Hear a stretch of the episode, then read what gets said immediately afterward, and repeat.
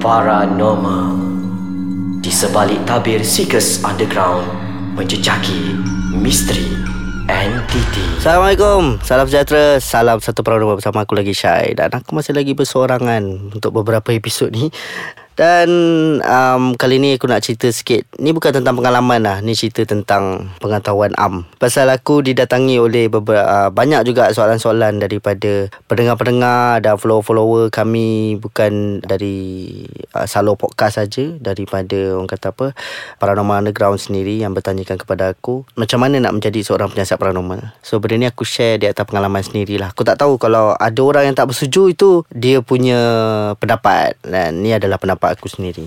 Dan kepada rakan-rakan yang berminat um, kata apa untuk terjun ke dalam arena ni first of all uh, you guys need to kata apa banyak sangat korang kena buat study field lah. Maknanya korang tak boleh macam sekadar rumah kosong, korang nak terjah je apa semua. Dan kenapa kita dipanggil sebagai seorang penyiasat? Oleh kerana information yang kita dapat. So kita kena cari dulu sejarah rumah tu dan kita kena dapat tahu apa yang membuatkan korang rasa rumah ni berpenunggu dan mesti ada sebab-sebab dia. So benda-benda ni adalah benda-benda yang sangat penting untuk korang dapat dan korang kena cari, korang kena dig selagi boleh pergi pergi lagi dalam lagi bagus. Dan uh, benda-benda macam ni akan membantu korang untuk sesi penyiasatan korang lah. Pasal apa? Ini aku cerita sikit lah tentang pengalaman sendiri lah. Bila tak banyak info yang korang dapat untuk sesuatu lokasi tu dia akan mendatangkan satu masalah juga kepada korang. Pasal apa? Setiap tempat yang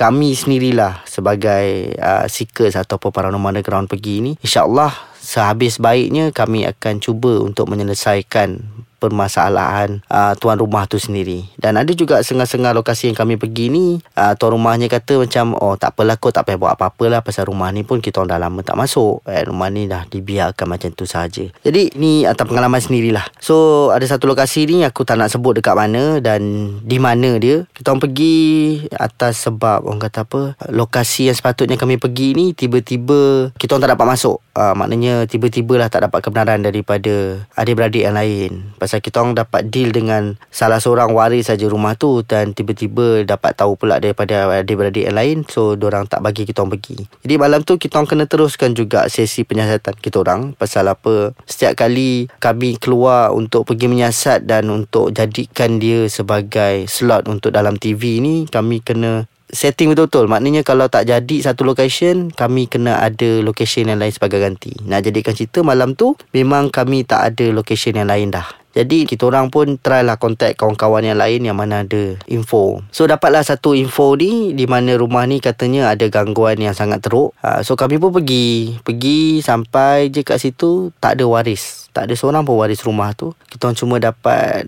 hubungi jiran rumah tu lah. And jiran ni pula dia yang pegang kunci rumah tu. So dia cakap kita orang dia kata uh, gangguan ni bukan da- da- dalam rumah je. Maknanya jiran-jiran pun dah dapat rasakan gangguan ni lah. Jadi kita pun try lah pergi apa semua nasib baik waktu tu uh, masih lagi terang lah waktu siang waktu tu petang tapi dah petang so kita pergi kita cuba dapatkan seberapa banyak info yang kita boleh dapat cuma info dari tuan rumah tu sendiri kita tak dapat uh, and jiran ni betul lumus lah untuk hubungi tuan rumahnya tu. Dan dia cakap macam tak dapat nak hubungi. Kira phone tutup telefon dia berada lain nasi engage. So secara logiknya mungkin diorang busy. Dan dari sudut uh, paranormalnya pula mungkin ada something yang tak berapa elok.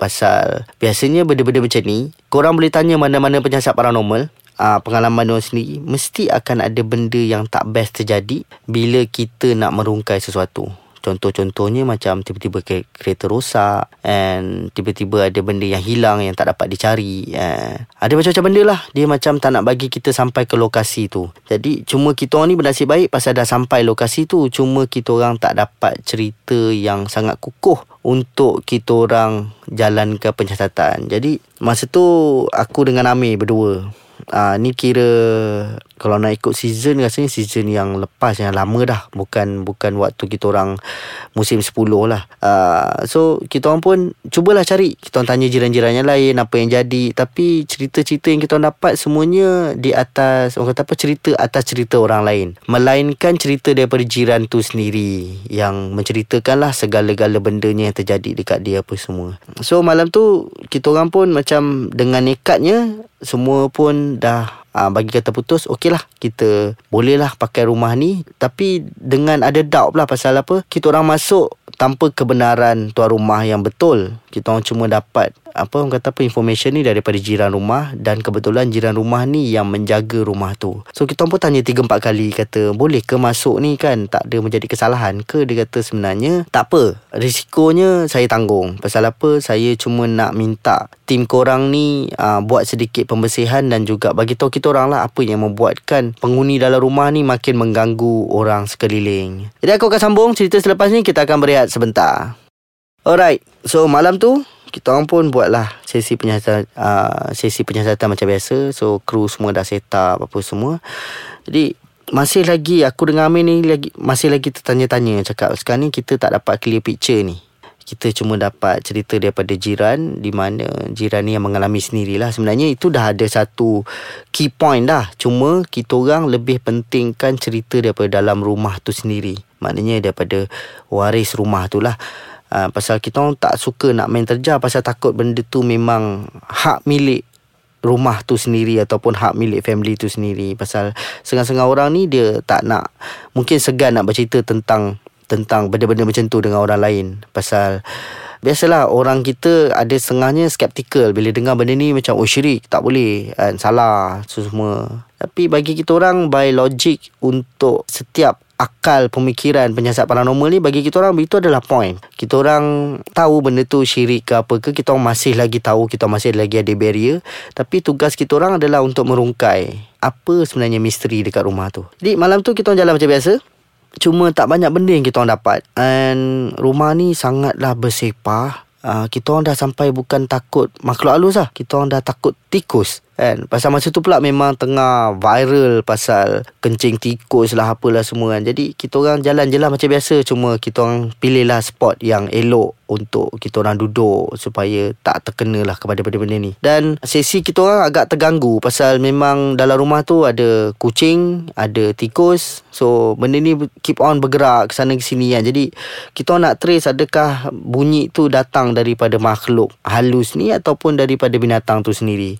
Jadi agak payah jugalah so aku cerita ni bukanlah cerita yang menakutkan cuma cerita nak share pengalaman apa yang korang kena prepare sebelum kau nak jalankan sesuatu sesi penyiasatan. Jadi benda-benda ni sangat penting. Kalau tak ada, kita akan datang dengan conclusion sendiri di mana kalaulah ada orang lain dengar dan orang tu pernah mengalami and uh, orang tu akan mengeluarkan kenyataan yang tak berapa best pula untuk kita. Mungkin dia akan kata macam oh menipu lah, tak tak adalah macam ni apa semua. Jadi benda-benda macam tu kita kena elakkan supaya orang-orang luar sana yang tak faham tentang kerja kita ni akan jadi lebih faham So kita tak nak dia dia orang kata apa melemparkan kata-kata yang tak sepatutnya pasal bagi aku setiap orang mempunyai minat tersendiri dan kalau minat dia nak mencari hantu so biarkanlah dia dia, dia dia cari hantu selagi dia tak mengganggu orang lain ataupun mengeluarkan kenyataan-kenyataan yang tak sepatutnya. Jadi memang sangat-sangat penting. Pasal apa? banyak dah kes sebelum-sebelum ni di mana penyiasat-penyiasat paranormal ni mengeluarkan kenyataan yang tak legit dan itu adalah atas orang kata apa dia punya conclusion sendiri.